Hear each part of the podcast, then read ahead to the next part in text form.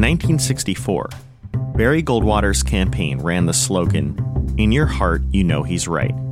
It was a play on Goldwater's conservative positions. In response, his opponent Lyndon Johnson used the counter slogan, In Your Guts, You Know He's Nuts. The American people liked LBJ's response and voted for him in a landslide. Catchy lines like these can help make or break an entire campaign. You can find out about these slogans and more in Words to Win By, a new book from Apollo Publishers. This book is brimming with 500 color images from American presidential campaigns covering every election from 1900 to 2020. It showcases the visuals and slogans that defined America's leaders for millions of voters and changed the course of history we are giving away five copies of Words to Win By to five lucky listeners. To sign up for the book giveaway, click on the link in the description to subscribe. At the end of March, every subscriber will be entered into the drawing for the giveaway. Again, to sign up for the book giveaway of Words to Win By, click on the link in the description or go to our website, thisamericanpresident.com, to subscribe.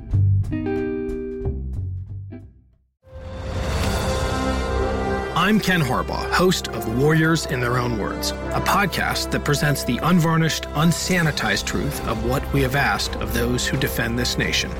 As a country, we need these stories more than ever. Stories from Americans who have borne the battle, including 30 year old remastered interviews with veterans from World War I recounting their time in the trenches of Europe and with veterans from World War II, Korea, Vietnam, and from our most recent conflicts in Iraq, Afghanistan, and other battlefields Americans may never have heard of. Hear their stories by listening to Warriors in Their Own Words wherever you find podcasts. Hello, everyone.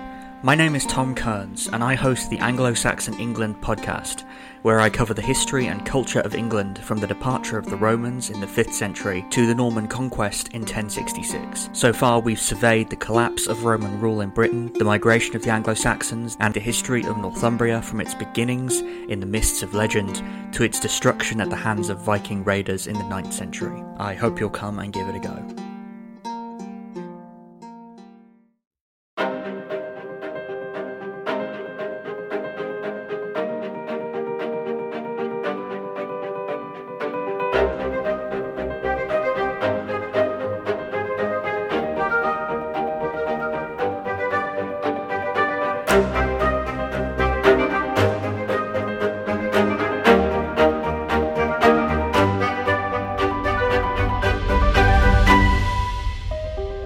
Our listeners know that this is a presidential podcast, but we love all history and we want to explore non presidential topics. And one of the most consequential men we've encountered in our episodes is Joseph Stalin, the Soviet dictator from the 1920s to 1953. We covered him in our episodes on Franklin D. Roosevelt and Harry Truman. Joseph Stalin is one of the most powerful and ruthless men who've ever lived. It's impossible to study the 20th century without studying him. And we're pleased to have as our guest today Dr. Ronald Grigor Suny, director of the Eisenberg Institute of Historical Studies, professor of social and political history at the University of Michigan, and emeritus professor of political science and history at the University of Chicago. He just wrote a book titled Stalin Passage to Revolution, and it covers Stalin's life from his birth to the 1917 revolution. So, Professor, thank you for being on our show. I'm happy to be here. Yes, uh, and I, I read through it. It's an absolutely fascinating read. Uh, it's also uh, very in depth on his life. What got you interested in Joseph Stalin and in writing this book? So many years ago, I was, a, you know, a graduate student and looking for a dissertation topic, and I studied the revolution in the city of Baku. Baku is now the capital of Azerbaijan, by the way, in the news because it's launched a war against neighboring Armenia. Mm-hmm. How topical these things suddenly become, right? Yeah. Anyway, I was interested in Baku in 1917, 1918. And one thing led to another. After that book, I got interested in Georgia. So I wrote a book called The Making of the Georgian Nation. And inevitably, if you study the Baku Commune, where, which Stalin was involved in from Moscow, and you study Georgia, the country in which Stalin was born, one thing led to another. And I thought, you know, in order to get people interested in these seemingly obscure and distant and remote parts of the world, like the South Caucasus, where Georgia, Azerbaijan, and Armenia are located, maybe I should do it through the lens of Stalin. So a child of that area, Stalin, born in Gori, Georgia, becomes at one point, as you indicated, the most powerful man in the world by the end of his life. Hmm, fascinating. And it, it's a very comprehensive biography. And for many people, it's it's hard to imagine Stalin as a boy, but he was just like anyone else, any historical figure. He became a tyrant, but he was a real person. Now, looking at the historiography, you write that too often historians try to project who he was later, the totalitarian leader Stalin, into young Stalin, and you're critical of this kind of pseudo psychological approach. Uh, why is that? So, I have been critical of what they call psychohistory, which is really psychoanalytical history, as if it's possible to place a historical figure on the couch and analyze them as Freud might have done one of his patients. This seems to me against what we generally do as historians, which is look at all the available evidence through the archives. If we were lucky enough to have letters, we have letters of Stalin, uh, um, memoirs, diaries. We don't have memoirs by Stalin or diary by Stalin, but we have dozens, hundreds by other people. So reading through that file, checking what he says about himself and what he actually does, you can get a kind of rich portrait of this young fellow, the boy who becomes a, a, seminary student, who then goes on to become an underground revolutionary, an outlaw, and eventually ascends within his party, the Bolshevik Party, what we would call the Communist Party, to be one of its leaders, and eventually it's the autocrat of the largest country in the world. So you don't need to say, oh, it's because his father beat him as a child that he turned out to be so cruel you can find that personality mixed with circumstance, mixed with the context, the environment in which he developed, uh, combined in a kind of uh, disastrous way in this case, eliminating empathy in his personality uh, to make him what he became. Hmm. So you note one commentator who said that through him, speaking of Stalin's father, he learned to hate people. Uh, he was born in Georgia in 1879. What can you tell me about his background, his parents, that you were surprised to learn? First of all, the first thing I was surprised to learn is that he wasn't born in 1879, as he claimed, oh. mm-hmm. but a year earlier. Okay. So we actually found the documents that said, and it was a, it was a, an easy mistake that they made because of the way the document was written. But he was born a year, and he so therefore he was a year earlier, uh, younger than older than he ever claimed he was all hmm. through his life. Right. So, um, uh, and and the family he grew up in was very poor. His father was a, a shoemaker. He could have done well except he became uh, disastrously alcoholic. His mother was the strong one in the family, a woman named Keke, uh, and she made sure that the father didn't get his grip on young Stalin, that this boy, who was known as Soso and later Koba, uh, in fact, would get an education. And the irony is, when you think about where Stalin's going to go, is that the mother wanted him to be a priest. And so she sent she sent him to a seminary and, and he uh, went to that seminary and that seminary in Georgia, well, it was a rather, it was, the seminary was almost as dysfunctional as Stalin's family was. It produced more revolutionaries than it did priests. it was a Georgian seminary at a time when Russia, the Tsarist Empire, was in fact repressing Georgians and wouldn't even let them study except maybe, uh, you know, Georgian singing and Georgian religious texts in Georgian. They had to learn Russian. So Stalin became a, a, critic, and not a critic, but an opponent of this kind of Russification efforts by the, the uh, Tsarist state and turned into a revolutionary. Years later, this is a funny anecdote, which is probably true, but maybe has come down to us as kind of apocryphal. Uh, Stalin uh, visited his mother in the capital of Georgia, Tbilisi, and uh, said, Ma, you know what I've become? She said, No, what, what have you become? He said, Well, I'm kind of like a czar. Oh, she said, Hmm, too bad you didn't become a priest. I guess you can never. Uh, some some moms can't be pleased. I guess. yes, right. that's that's very ironic. So, you write about how Marx and Darwin had a transformative effect on Stalin because it made him see the world that he knew of the Georgian Christian orthodoxy as a deception. Can you talk about that and just what uh, effect that that had? What does it mean that he saw the world as a deception?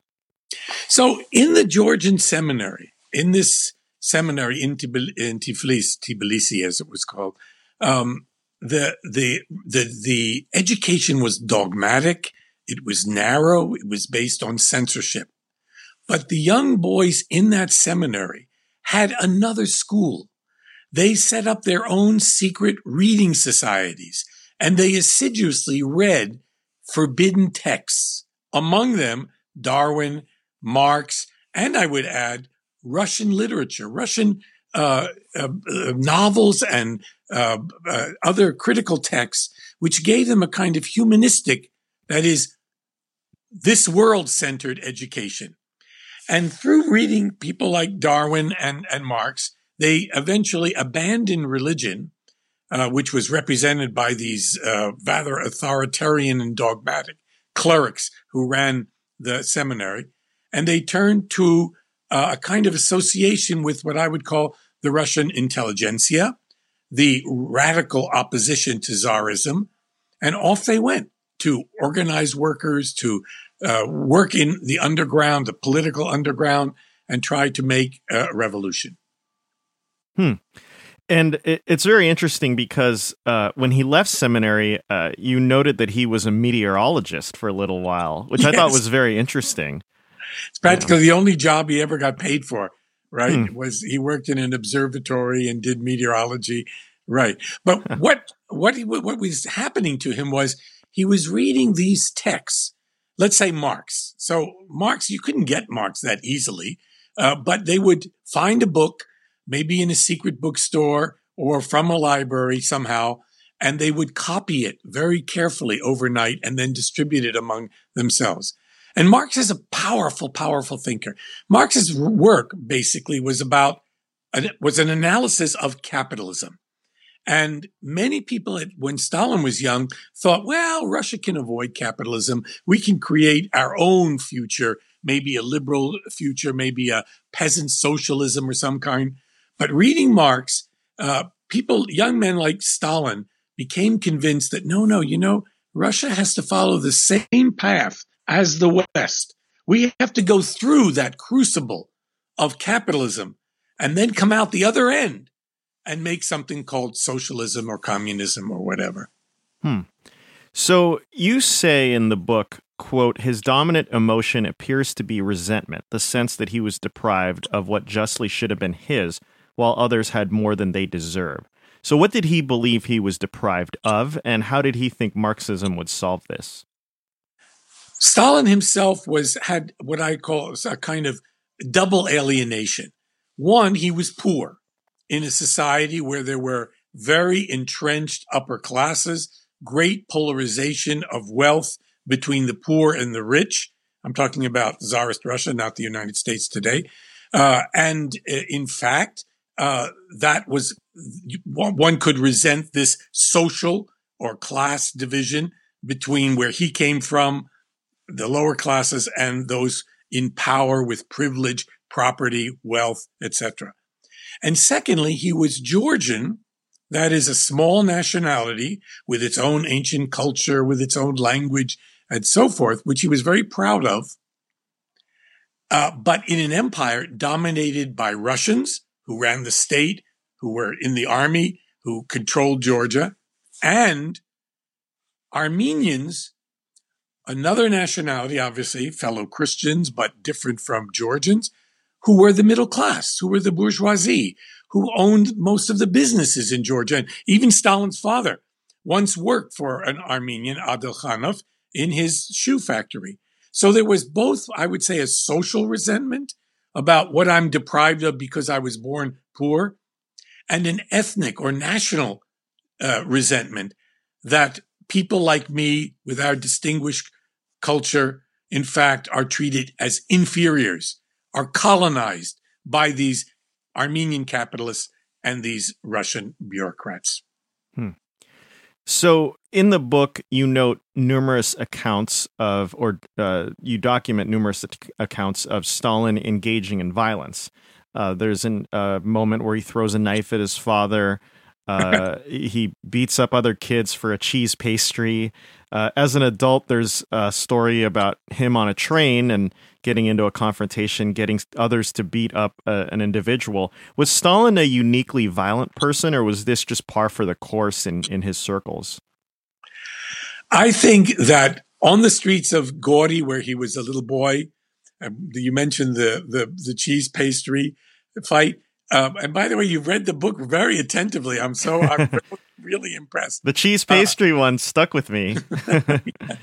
so um, the the society had built into it violence and and uh, physical um, hurt done to others. That was part of it. And don't forget, Stalin then lived on a periphery of the empire, and the empire was ruled largely through coercion, through force, through violence. And when these revolutionaries in, decided to oppose the regime, they realized the only way to overthrow that regime is through violence and that they're going to use that regime is going to use violence against you. And so by 1905, he actually has a small group, which are, we would call terrorists, who carry out assassinations, who carry out what they called expropriations, X's, to steal money, to feed the party, to uh, nourish the revolution. So that's that's in a colonial situation like that. If if people want to uh, end their their oppression, end their colonization, uh, violence, at least they would think so, is the only means to do that. Hmm. So, for much of his life up until the 1917 revolution, he was basically this traveling revolutionary with no real home. Right. And you write that he'd be arrested six times from 1902, 1914, exiled six times. He would escape five times. What were those first few years of revolutionary activity like for him? You already alluded to some of it, but what was it like to, you know, just on a day to day basis? Well, Stalin as a young man seems to have been ra- rather recalcitrant, a kind of ornery guy. He didn't like the authority of those who were in authority over him. And I'm not talking about the czarist regime. I mean within his own party. Senior Marxist uh, theorists, for instance, people like the leading Georgian Marxist, Jordania, or the leading uh, Russian Marxist, uh, Georgy uh, Plekhanov. The one, only one he admired was Vladimir Lenin, who was the leader of his wing of the Russian Marxist movement, the Bolshevik wing. And so he was kind of pushed out of Tbilisi, Tiflis, where he started as a revolutionary, and he made his way to a city on the Black Sea called Batumi. And there, as a young man, he's still in his early 20s, he organizes or at least initiates and, and uh, carries out a major strike that leads to police shooting down workers. It's called the Batumi Slaughterhouse. And he obviously overestimated the strength of his own movement and underestimated the violence and brutality of the states of uh, uh, uh, soldiers. And he basically is arrested after this and spends his first time uh, in exile in Siberia. Uh, uh, so you can see that right from the beginning of his career, violence, brutality, uh, conspiracy is all involved in what made a revolutionary in the Tsarist Empire at that time. Hmm. So you you just mentioned uh, Stal- or Lenin rather. What was their relationship like, and also what was Stalin's relationship like with Trotsky? So he uh, Stalin very much admired Lenin. He called him a mountain eagle. He borrowed his ideas. He propagated Lenin's points of view about the nature of the uh, the party, the Bolshevik Party, uh, making revolution, etc. That doesn't mean that they didn't have differences. Stalin thought Lenin was too concerned, for instance, with Marxist philosophy. Um, Lenin, of course, largely had to live abroad because he would have been arrested. Uh, and he did his work in Switzerland and in Poland and in, in Finland and elsewhere.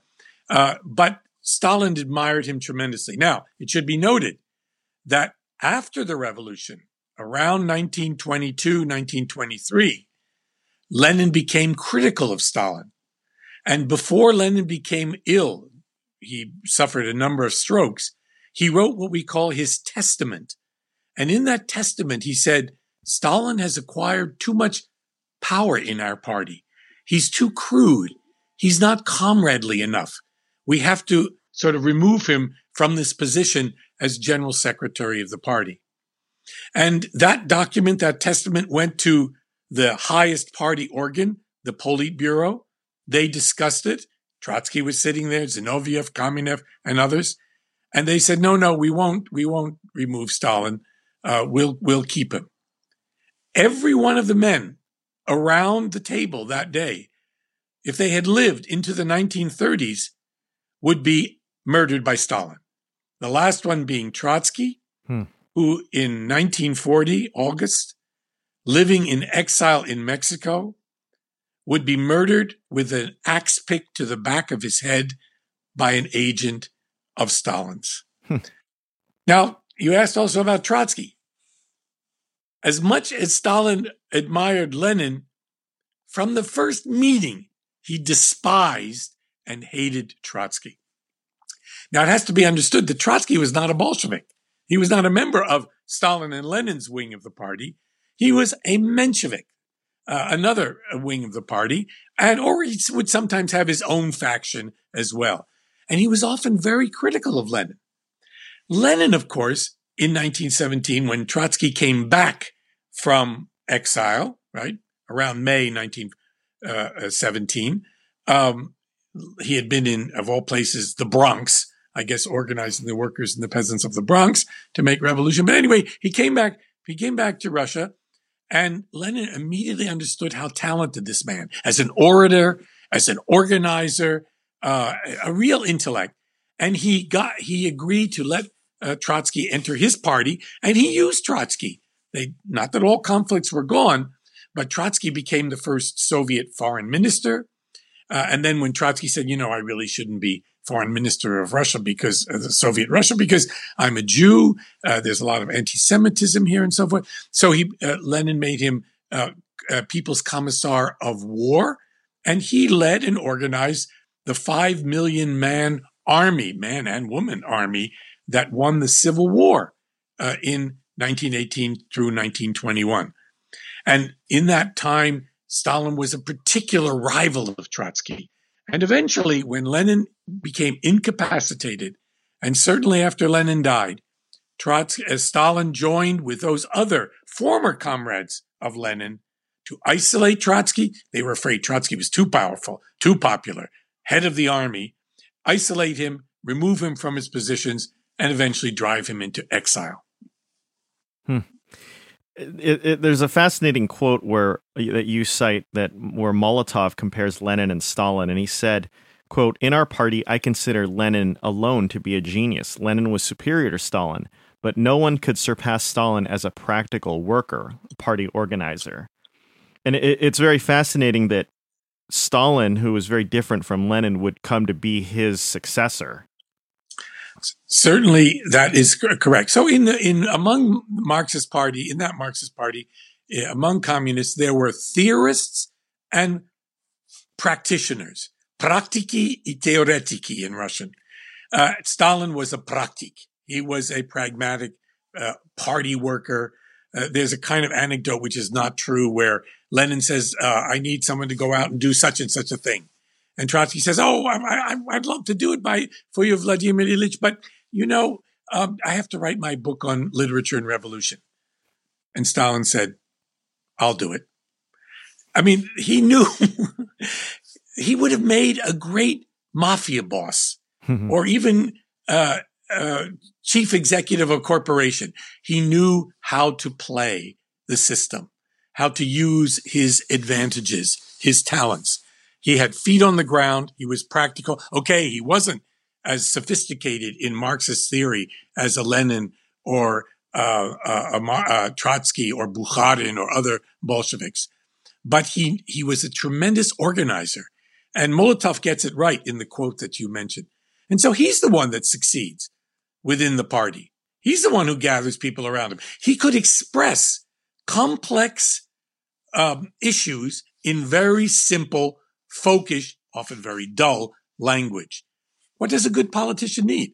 Sophisticated analyses or simple, what we would call, you know, soundbite uh, uh, points of view? Just watch the debates uh, now going on, and you see that that's what works. The bumper sticker slogans. Bumper stickers, yeah. So you cover a lot of Stalin's private life, and there was his first wife. Uh, I think it's Ekaterina Svanidze. Is that right? Um, yeah. Was I even close? Ekaterina Svanidze, yeah. Okay. Uh, could you talk about those relationships in his private life, the ones that really stood out? So he was very close to his mother, as I mentioned, and very alienated from his father. But eventually, when he leaves the seminary, he left the seminary and he became a revolutionary his mother, of course, was very upset by that and suffered tremendously from that. Eventually, around 1907, he meets a woman, a seamstress, a very beautiful woman named uh, Ekaterina Svanidze, and they get married. They have a child, Jakob, but very quickly, um, uh, Stalin, as a revolutionary, goes off to the oil capital of Russia, Baku, and he takes uh, with him, and it's a hot, uh, uh, disease-ridden uh, city, and Ekaterina became ill and died quickly. Stalin then practically abandoned his son. There's a whole story about the son much later, very interesting. Um, but uh, he was devastated by that loss. Uh, he says at one point to a comrade, my heart has turned to stone after that loss. And you know, one of the themes of that book, this Passage to Revolution, Stalin Passage to Revolution, is precisely how through various episodes, being a revolutionary, working in the underground, uh, meeting up with the violence of that regime, uh, his personal relationships failing in many ways, Stalin progressively loses empathy. And empathy is a powerful emotion. You mentioned resentment. So empathy is an emotion where you're able to feel the pain of others, right? Resentment is an emotion you feel when you think someone else has gotten something that you think they don't deserve, but which you deserve. So for, for, for Stalin, resentment, anger, uh, those kinds of things, hatred even, were powerful driving emotions. And they sustained him through that revolutionary outlaw career until he came to power. Hmm. So, what was happening in Russia during this time? And you, you cover some of the reforms under uh, St- Stolypin, the I believe he was the prime minister at the time. Could you just t- talk about the broader context? Russia was uh, an autocracy. That is, a regime ruled by one man, the Tsar, through most of Stalin's life, it was Nicholas II, the last Tsar of Russia, who came to the throne in 1894, who was overthrown in 1917 and murdered by the Bolsheviks in 1918. And autocracy um, was a regime which did not allow public opinion to affect things, uh, very many people to participate in government, which kept the working class and the great mass of the peasants, 85% of the country was peasant, out of any serious decision making. So the revolution that Stalin and Lenin and Trotsky were trying to actually achieve was what Marxists would call a bourgeois democratic revolution. It was a revolution to overthrow czarism, autocracy, and actually create a liberal, capitalist, middle class democracy because Russia was so backward. It was a peasant society. You couldn't jump in Marxist terms from peasants to to socialism without going through capitalism, industrialization, formation of a large working class, a proletariat that eventually could rule itself. So the first stage was this democratic revolution. Now that would change in 1917 as Lenin moved further to a more radical position, thinking we can move more quickly to socialism if we if we stimulate revolution in the West and get the West, which is more developed, more industrial, more proletarian, to support Russia in its quest to move beyond liberal democracy, capitalism. Uh, but basically, uh, the Marxists uh, were were people who wanted to carry out that first revolution, like the American Revolution or the Great French Revolution of 1789. The irony of Russian history is when the revolution came, and Russia was so so drastically divided between a upper crust, an upper class, aristocrats, uh, industrialists uh, upstairs, and workers and peasants below, you didn't have the kind of consensus to create a society based on compromise, deliberation, discussion. Real democracy, this is a problem in our own country at the moment, real democracy depends on negotiation, compromise, not murdering your opponents, but knowing that if you lose power within a democracy, you have a chance to come back to power later. But for the Bolsheviks, politics was not about compromise and negotiation. For these guys, it was war. Politics as war. Don't give your enemy anything. Take what you can and weaken them or destroy them as much as possible. Now, we even see a little bit of that in our current politics where certain politicians won't give the opposition anything. But that's harmful to democracy.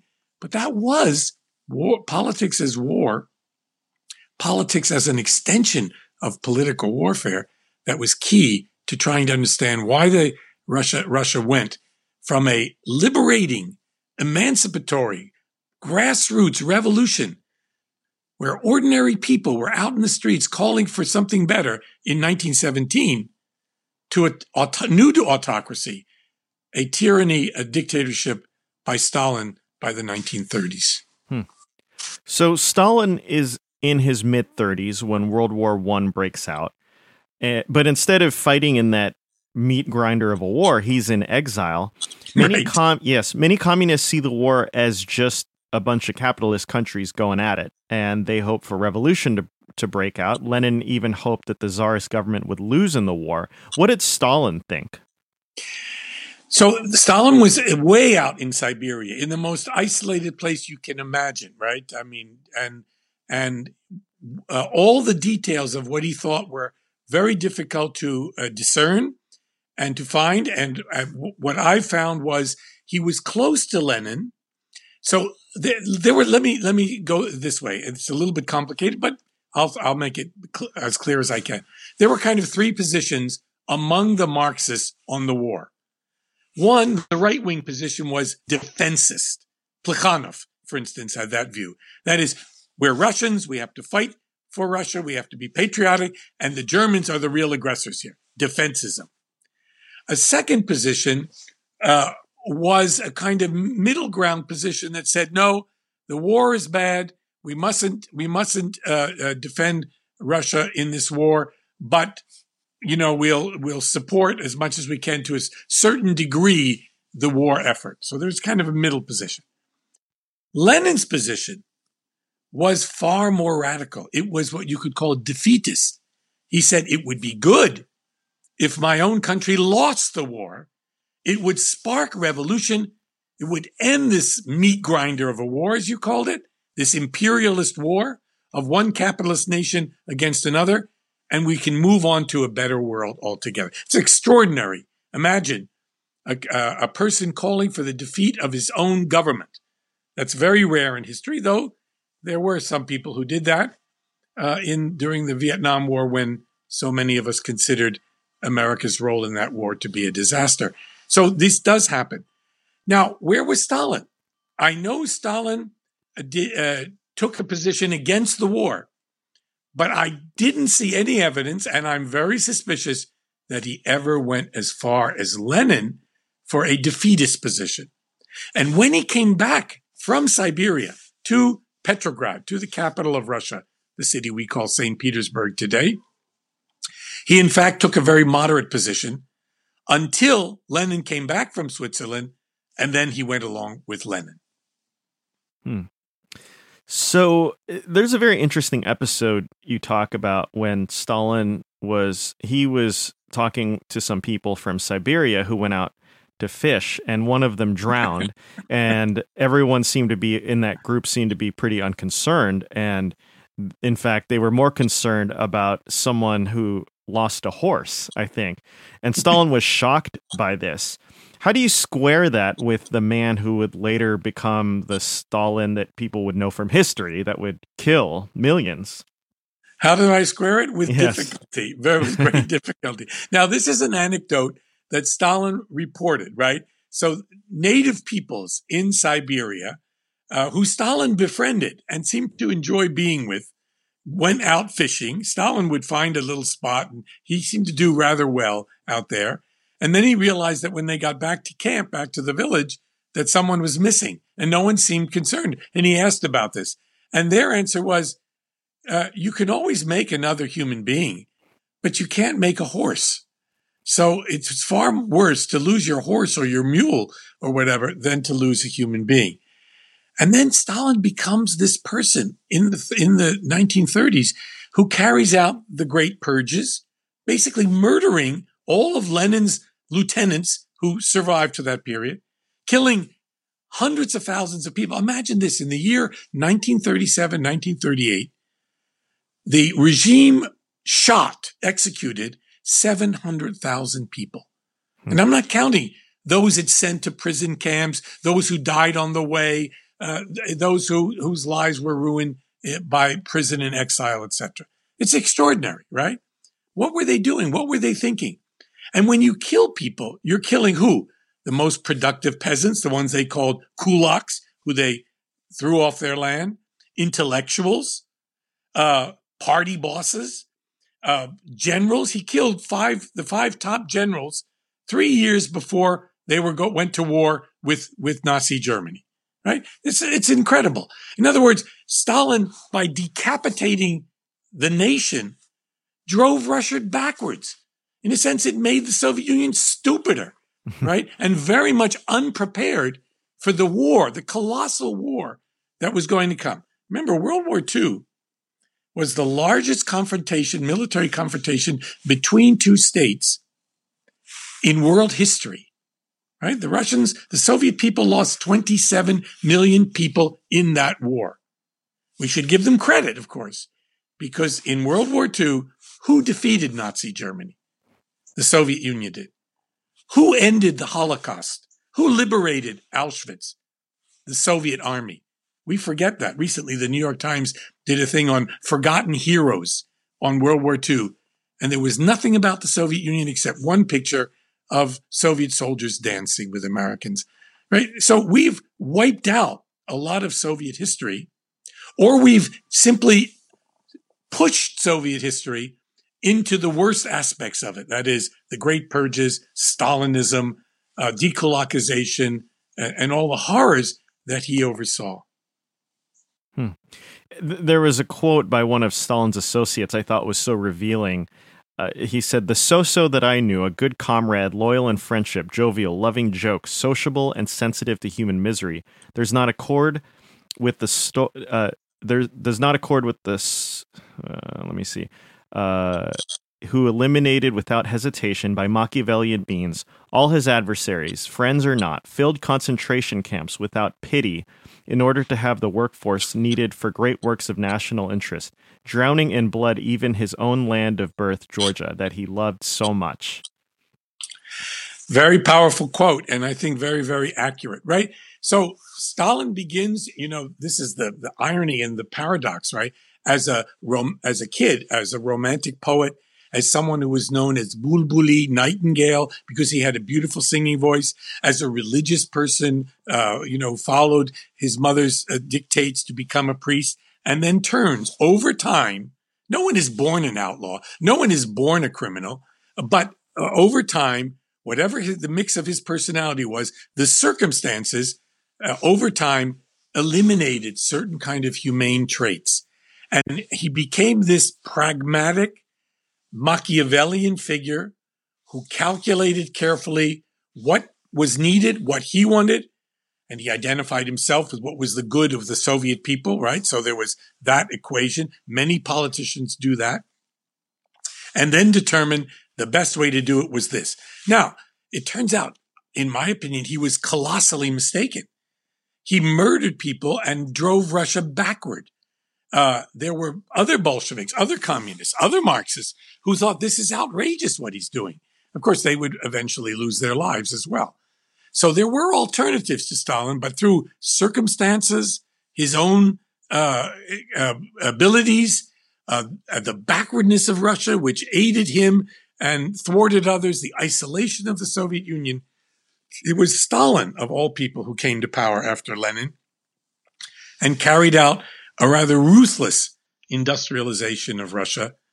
Okay. And a rather ruthless, uh, war, war in World War II, which led to victory, of course, and probably saved Western democracy and capitalism. It was the Soviet Union who saved the West from the scourge of Nazism, right? They faced three quarters of the troops of the Nazi troops, uh, and and we dealt with with the rest. Uh, so so this was a great achievement on his part, but at enormous cost, such great cost that eventually the Soviet Union would not sustain it.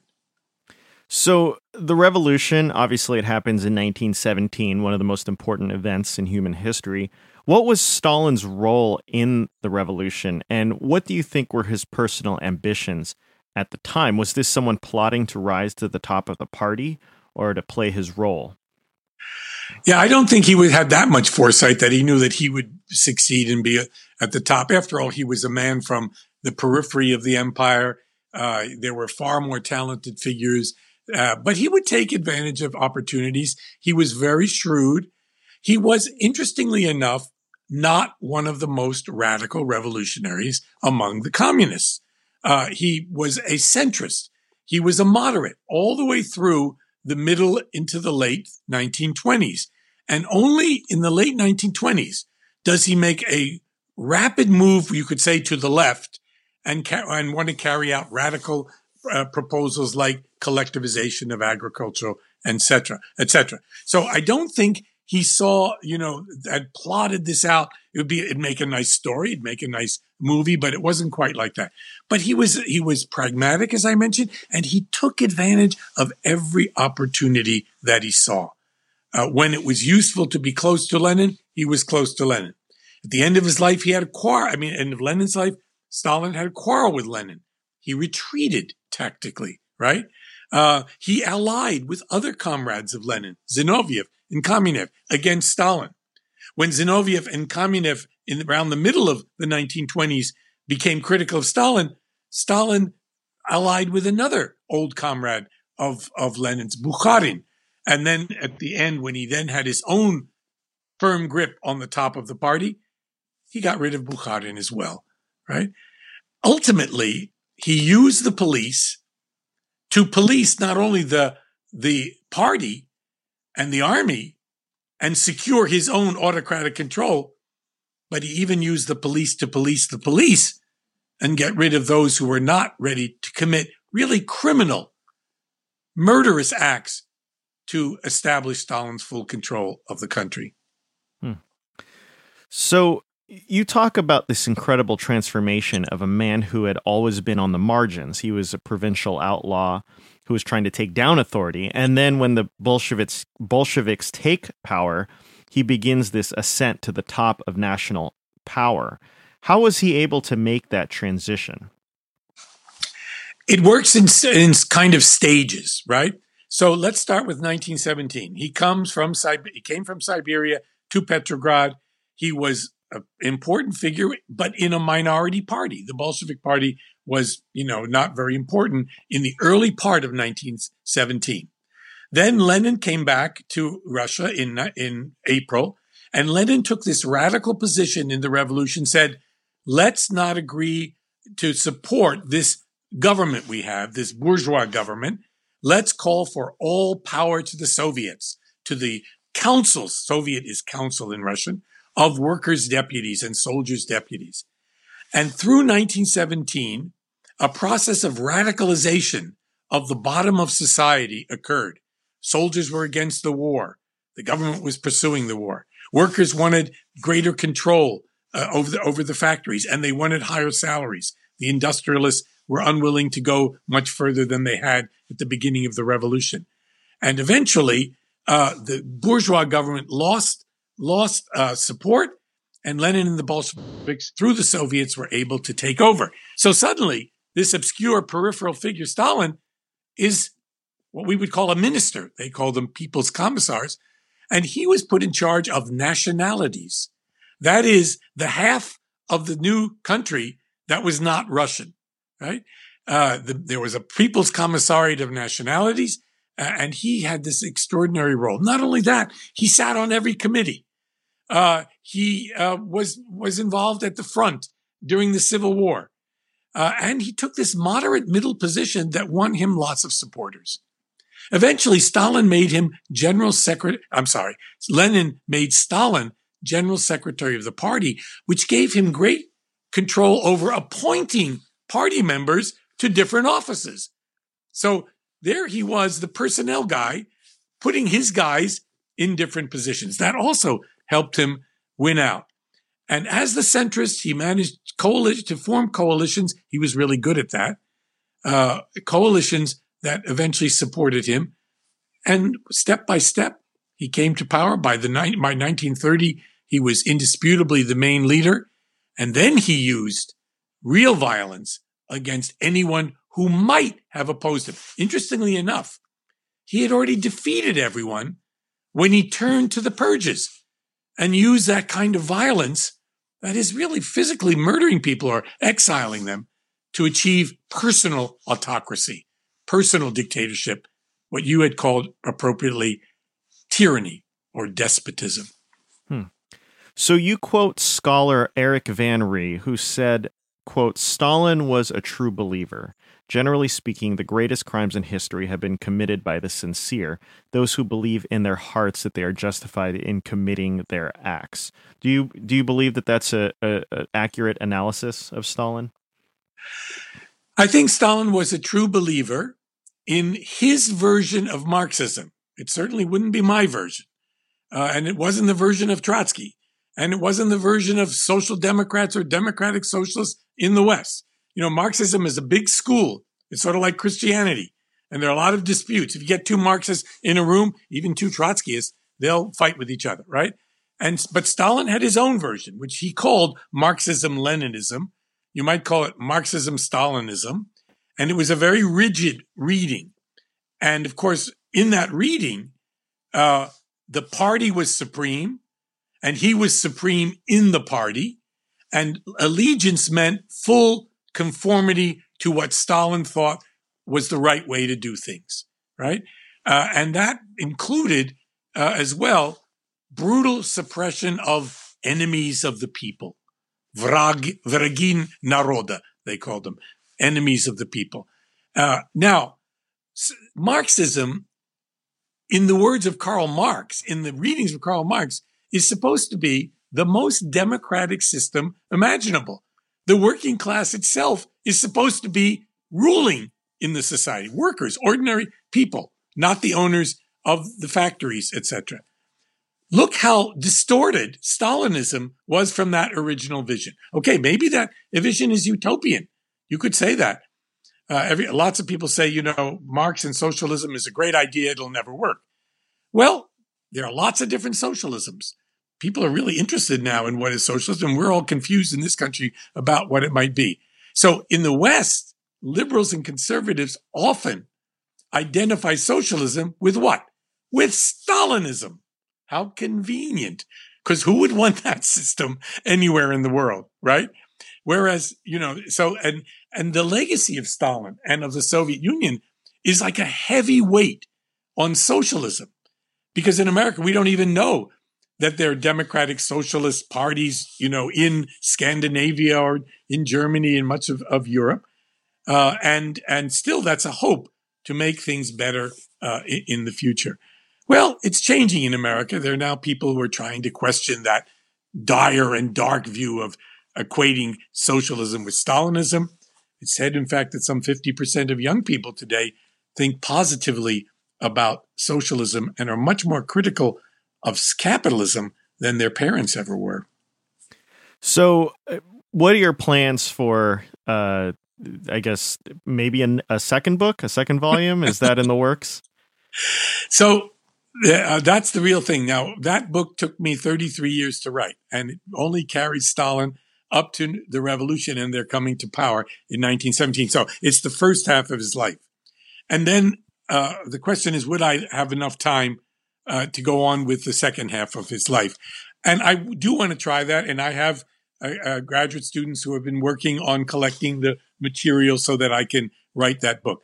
But at the present time, I've been intrigued by, by the turn in world politics toward greater nationalism, authoritarian populism, uh, a move away from liberal democracy and socialist democracy towards more state control, the kind of thing that we've seen, you know, in Hungary under Orban, Poland under Kaczynski, in Russia under Putin, in Turkey under Erdogan, and let's face it, in America under Trump.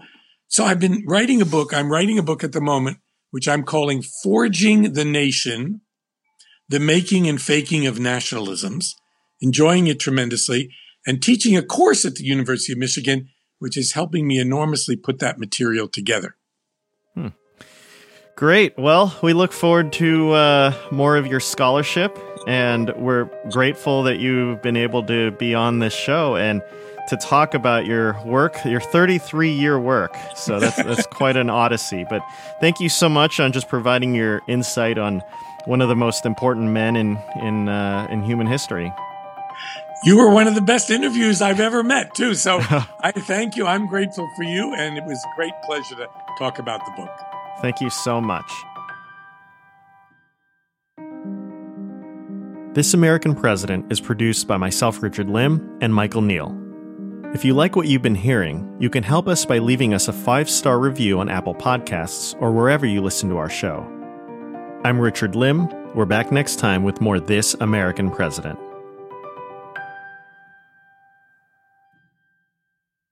Hello, this is Gary Chahot welcoming you to check out the French History Podcast.